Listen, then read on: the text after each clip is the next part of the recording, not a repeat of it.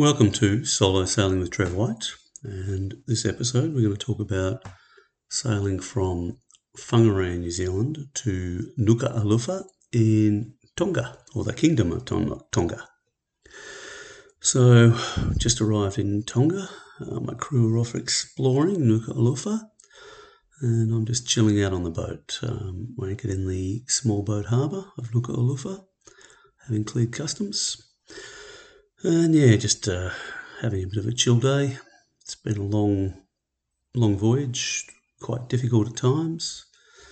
And um, yeah, this place is quite beautiful. You know, the weather is good. We've got uh, there's a bit of a blow maybe coming through, so we're we've anchored out in a small boat harbour. We've got a stern anchor out.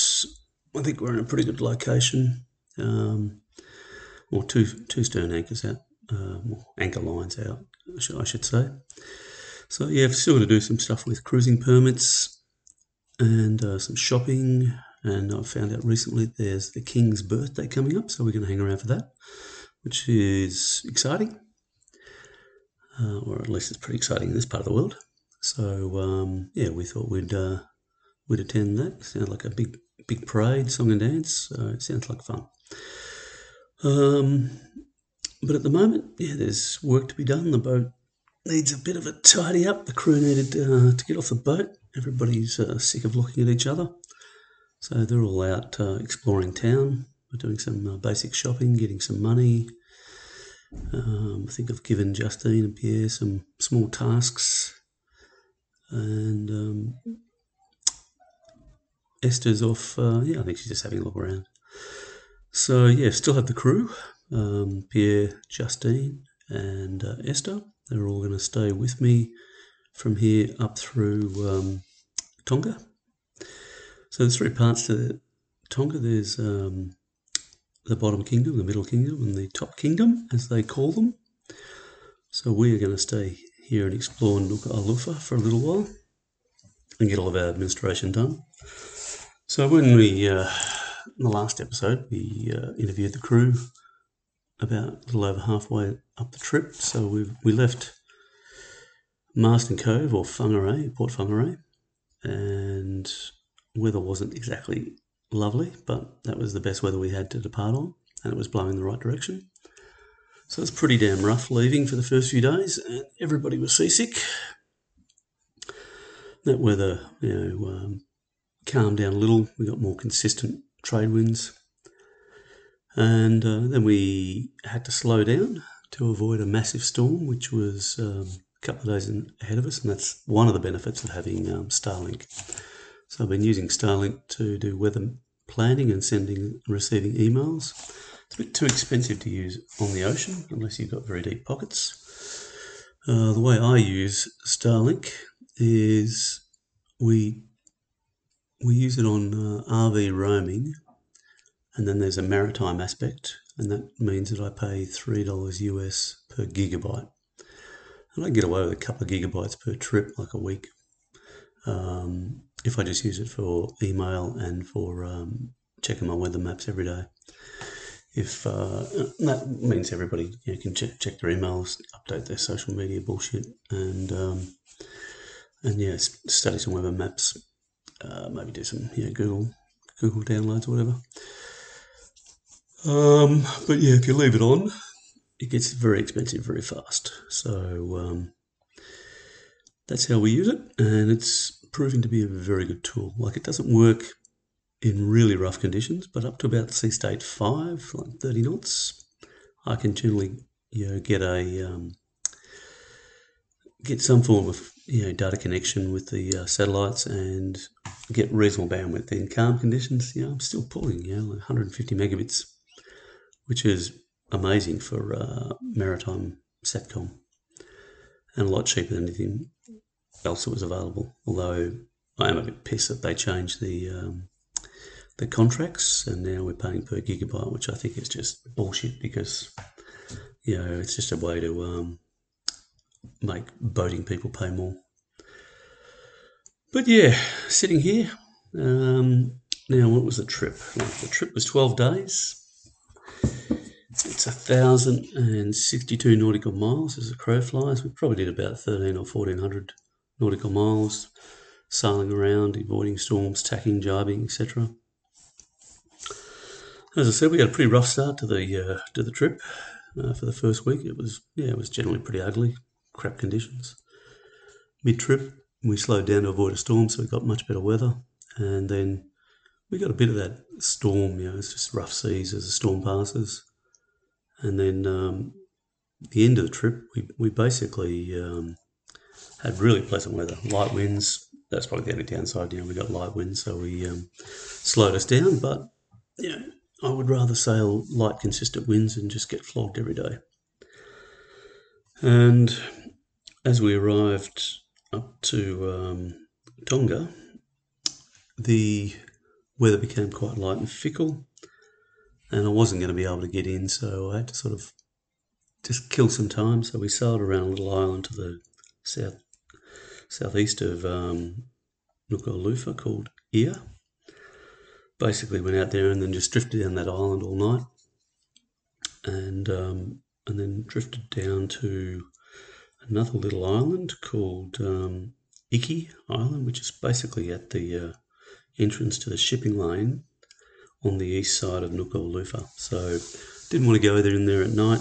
These areas have reputation for not maintaining navigation lights, and uh, you know these are still these channels are bordered by um, reef, uh, and I'd rather just wait till daylight and come in using my eyeball navigation, which in this case I think was a smart move. Um, so six o'clock in the morning, we started to get some some um, daylight. Uh, woke the crew, and because um, I pretty much just stayed on watch for a few hours, just drifting along, trying not to run into any islands. And um, yeah, woke the crew, got the cameras out, as everybody wants to take photos when you're coming into a new place. And it was a beautiful day, sunshine, it was glassy, there was no wind. So we just motor or motor motored rather up the channel. Had to do a bit of a dog leg to get in. Um, but yeah, conditions are just fantastic. And then on arriving at Nuku'alofa, so it's Sunday we arrived, um, and we didn't really know where to go. Like we couldn't quite work out exactly where the port was, where customs was. So we um, we went into a place where there's a heap of boats anchored, and it was called Big Mama's Restaurant or Island.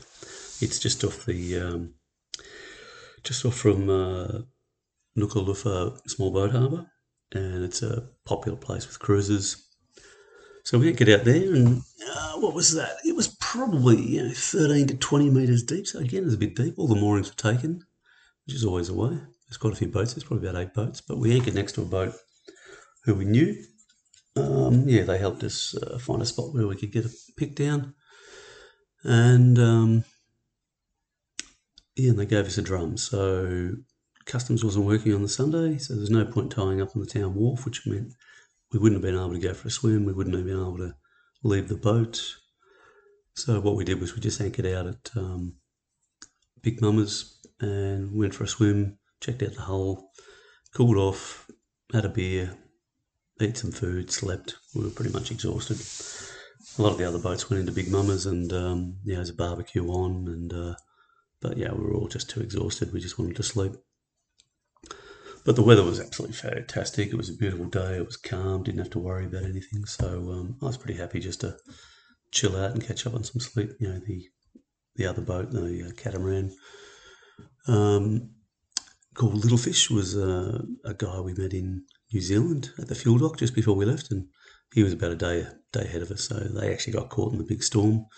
Their Starlink wasn't working, so they didn't know that this um, tropical depression was moving through, and yeah, they got beaten up for a few days ahead of us. But they survived okay, although they did tear tear their main and sail bag. So yeah, not so great. But um, yeah, early in the morning they, they took off to be first on the uh, fuel dock, or not fuel dock, but on the uh, customs dock. They also wanted to take on fuel.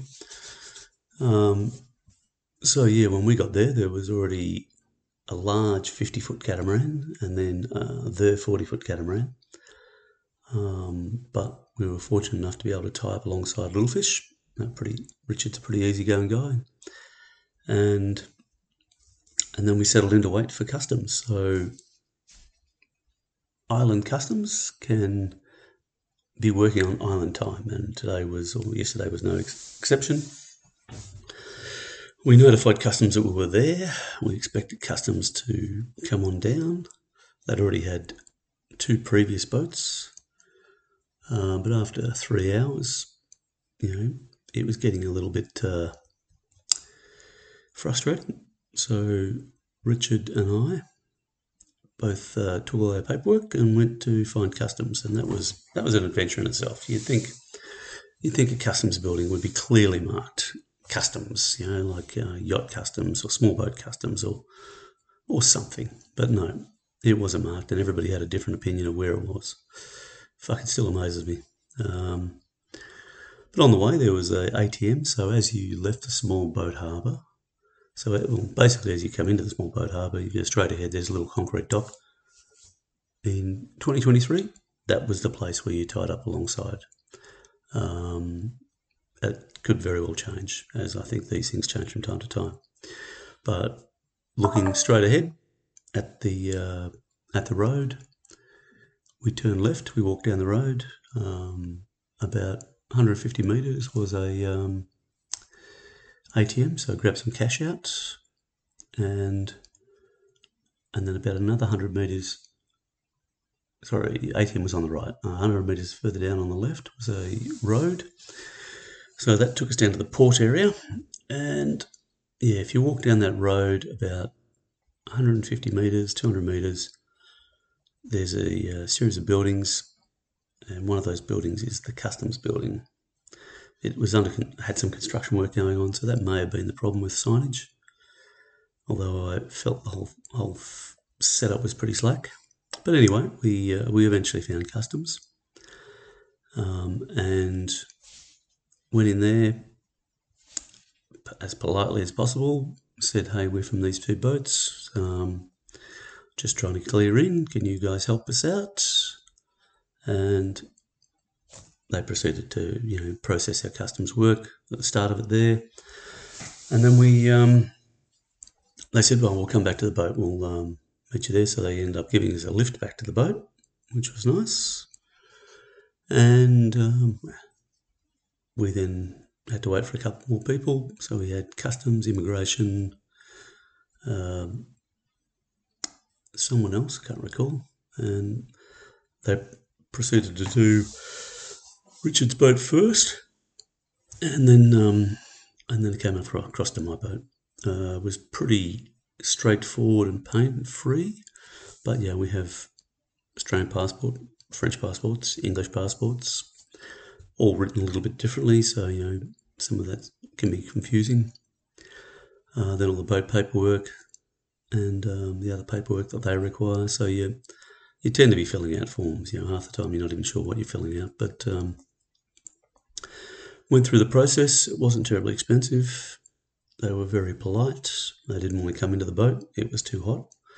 Um, a lot of these customs people are uh, well built, and uh, they don't like going into hatches, and they don't like sitting in a stuffy cabin. So they were quite comfortable sitting up in the cockpit. You know, pass out a few tins of um, or cans of Coke, which I normally sort of keep Coke or orange juice or something, you know, for customs people. I mean, they're doing a doing a job, but you know, it's still running around, so it's nice to have some cool refreshments. But I suppose it took about an hour and a half once they turned up to uh, to process everything, and then we were advised, you know, in the next couple of days we get our cruising permit. So basically, you're uh, you're stuck until you get your cruising permit. You can't really go anywhere unless you just want to leave the country again. So we want to travel through the kingdoms. We want to travel up to the Middle Kingdom, to Pangai. Uh, that's apparently where there's a lot of the whales and um, some good diving, I'm told. There's also a, a couple of volcanoes up that way. Um, we're just going to work out whether we stop at those or not. And um, so, yeah, cruising permits required. And then once we go there, we will go to the uh, the Northern Island. But we're also advised that we have to stop at each location, check in with customs at each location, get cleared in, cleared out. So um, not really a money grab. I think it's more just a control. You know, they, want to control where people are going, what they're doing. Um, that's okay. It's their country. It's just uh, it's inconvenient, but at the same time, you get to see each place. And you know, I always stop and buy buy some food and groceries at all these places. I might pick up some fuel at each location. Um, you know, you spread the money around. You get to see people, get to meet people, get to look at processes. Um, so yeah, in that way, it was. Um, it's good, but uh, so far the um, we're in Nuku'alofa. We're um, tomorrow we'll probably go and take on. Probably going to need about forty litres of diesel, maybe twenty litres of uh, of petrol for the generator. Uh, haven't used very much to be honest. Sun's out, so um, solar's now working again we weren't getting a lot of solar on the uh, on the trip up. It was pretty overcast. So, but yeah, only really used about twenty litres of um, petrol for the generator. Um, but now I should be charging batteries with the sun. Uh, didn't use that much fuel. Like we only, I think we're only motored for maybe about you know forty hours. Um, yeah, which is just next to nothing. Um, what else do we need to do? We might need to get some more gas. Uh, I think I'm low on one of the gas, so I'll find try and find a gas guy. But yeah, I should have a couple of extra cylinders. I just try and top these things up where I can. A lot of boats are changing over to induction heating, or sorry, induction induction cooking, and it's fantastic. You know, I do like the concept, um, but I would need to add probably 400 amps of battery and more solar. So if I got rid of the gas, then I would um, I would need more solar, or I would need more uh, generator runtime for charging. Um, and I sort of work on the principle of redundancy. I like redundant systems, and having gas gives me redundancy if something goes wrong. At the very least, even if I got rid of the uh, the gas cooker, I would keep the gas barbecue because I can always cook a meal on the gas, gas barbecue in case the electric cooker went um, went pear shaped. I do have a uh, oh, what do you call them like an air cooker, um, you know, doing bread and uh, heating foods up. It's it's not too bad, um, but you know I still I still prefer to cook a, a meal on a gas gas stove. Um, my gas oven's a bit of a nightmare at times. It's difficult to get lit, but once it is lit, it it's good. Uh, it also doubles as a heater sometimes because uh, I don't have heating on the boat, um, being in the tropics most of the time.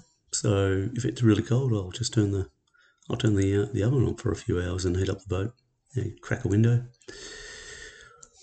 So yeah, um, but the next couple of days you've got the king's birthday with a big parade. So I think one of the things Esther's doing is working out where all that's going to take place probably sitting in a coffee house having a coffee, to be honest. But hopefully, she'll come back with some information on that.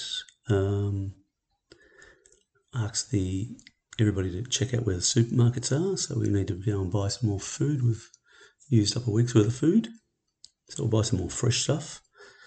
Maybe a bit more meat. Hopefully, we'll catch some fish, but you know, you can never rely on that.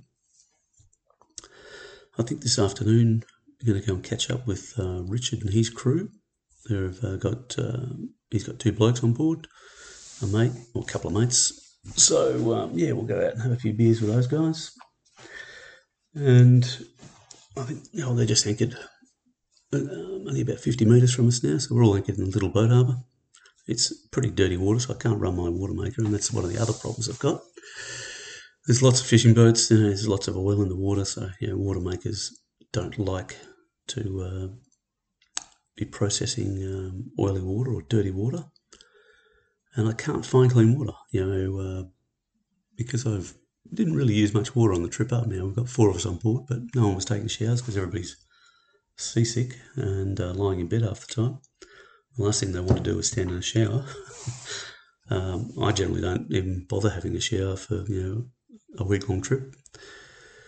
Um, I prefer to save before I get there but yeah, everybody here, because not really like ocean sailing people, now they're here, they all think that I've got this endless supply of bloody drinking water, which I don't. I have 300 litres on board. And if I want more, I've got to make more. Um, so now I'm just about empty. I either need to leave the harbour and go and make water, or I need to find some water. When we were at the dock, I couldn't find any fresh water. There's some mystical tap, I'm sure, or uh, or I need to get a water tanker in and fill up. And again, I'm not even that keen on that because you don't know where the water's coming from. So I think now I'm going to have to go and buy bottled water, which is pissing me off. And as much as I try and tell people to be super conservative, they're not. Um, can't seem to make them understand that a short one minute shower is enough, or you know, go for a swim. Take the dinghy, go outside in the uh, outer harbour and have a swim. But no, city people are city people.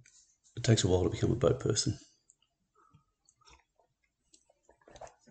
But I do have enough enough water for my cup of tea, so I'm not completely pissed off. Um, yeah, so there's some of the considerations to um, coming to Tonga. I'm going to start putting some of this on my uh, website, I think. Uh, I haven't really, I used to have a website running when I grew tired of it, closed it down. I think I'll probably change the focus, put some stuff on a website, helpful tips for different places, make it, you know, date it because uh, everything changes. Um, I use a site called Noonsite, which is paid information, but they're also pretty handy for clearing clearing customs and places like that where the customs is. In this case, it wasn't correct. Um, well, some of the processes are correct, but yeah, the um, locations were completely wrong. So, but yeah, you work it out when you get to a place. You just wander around. You know, you be polite, smile lots. Don't get pissed off. Never get pissed off at customs because they can just fuck you around no end. So, um, regardless of how tired you are, or well, you know, try and sleep before you come in, get some rest. Um, have a sleep before you clear customs, because then you're um, you're not bothered as much by some of the ludicrous processes. Um, but yeah, these guys are all pretty, you know, pretty welcoming.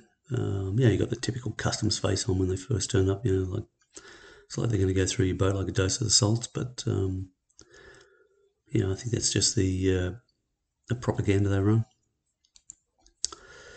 So yeah, we are in Tonga, uh, the kingdom of Tonga, and um, I'll follow this up with another another podcast talking about the king's birthday once we've done it, and um, probably up to Pangai, I think. Yeah, we'll talk about the Middle Kingdom. So I'm not the greatest consistent podcaster. I try just to um, talk about the main events, talk about helpful hints. Uh, in this case, you know, I'm taking crew on. Um, I really don't know whether it's better to have crew or not. Like, uh, I think the first three or four days, I was pretty much looking after everybody.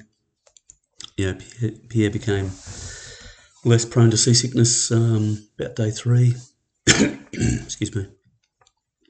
The girls were pretty much sick, you know, maybe two thirds of the trip that meant you know I was doing a lot of the cooking and Pierre was picking up the slack. Um, I still make everybody get up and do their watches. You know, if you want to get on a sailboat, then you do your watch. You get out of bed. Doesn't matter how sick you feel, and you uh, you do watch. If you're throwing up over the side, that's that's okay. As long as you've got a life jacket on and you've clipped in so you can't completely fall over. And I, I make people understand that don't hang your ass over the side when you're vomiting. You know, just stick your head out. We can always wash vomit off the side of the boat. It's not such a big deal. But yeah, the when people get seasick and they're tired, they become less concerned about their own welfare, which is dangerous. So you've got to constantly monitor them, um, which is tiring for me. So I'm exhausted. So solo or with crew. I honestly don't know. Um, it's fun meeting other people, learning about them, their cultures, uh, eating different foods, which is always good. Um, just generally sitting around talking shit, which is you know it's okay. You get to uh, find out different aspects of life that uh, you're not familiar with. Um, but yeah, I think sometimes having crew is far harder than not having crew.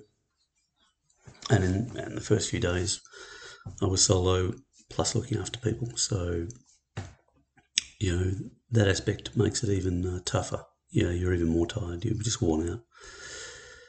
But now that we're up here, as long as the weather doesn't deteriorate, we should have some pretty easy sailing. Just you know, almost day sails from location to location.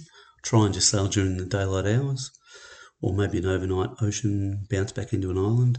Need to be careful here in Tonga. The um, there is a lot of reef, uh, and I'm not sure how well it's surveyed and how accurate the charts are. So if I can stay in the open ocean during the evening and then head into the islands um, during daylight hours, I think it'll be a lot safer. And ideally, I'll just be doing daylight day sails. That would make things even better. But I've got a feeling I'm going to be doing a bit more motoring here uh, with lighter conditions. So, yeah, probably spend a bit more money on fuel. Um, I don't know if, how expensive fuel is here, but uh, I guess we'll find out soon enough. All right, that's um, that's us in Tonga, and uh, we'll talk to you next time. Safe sailing.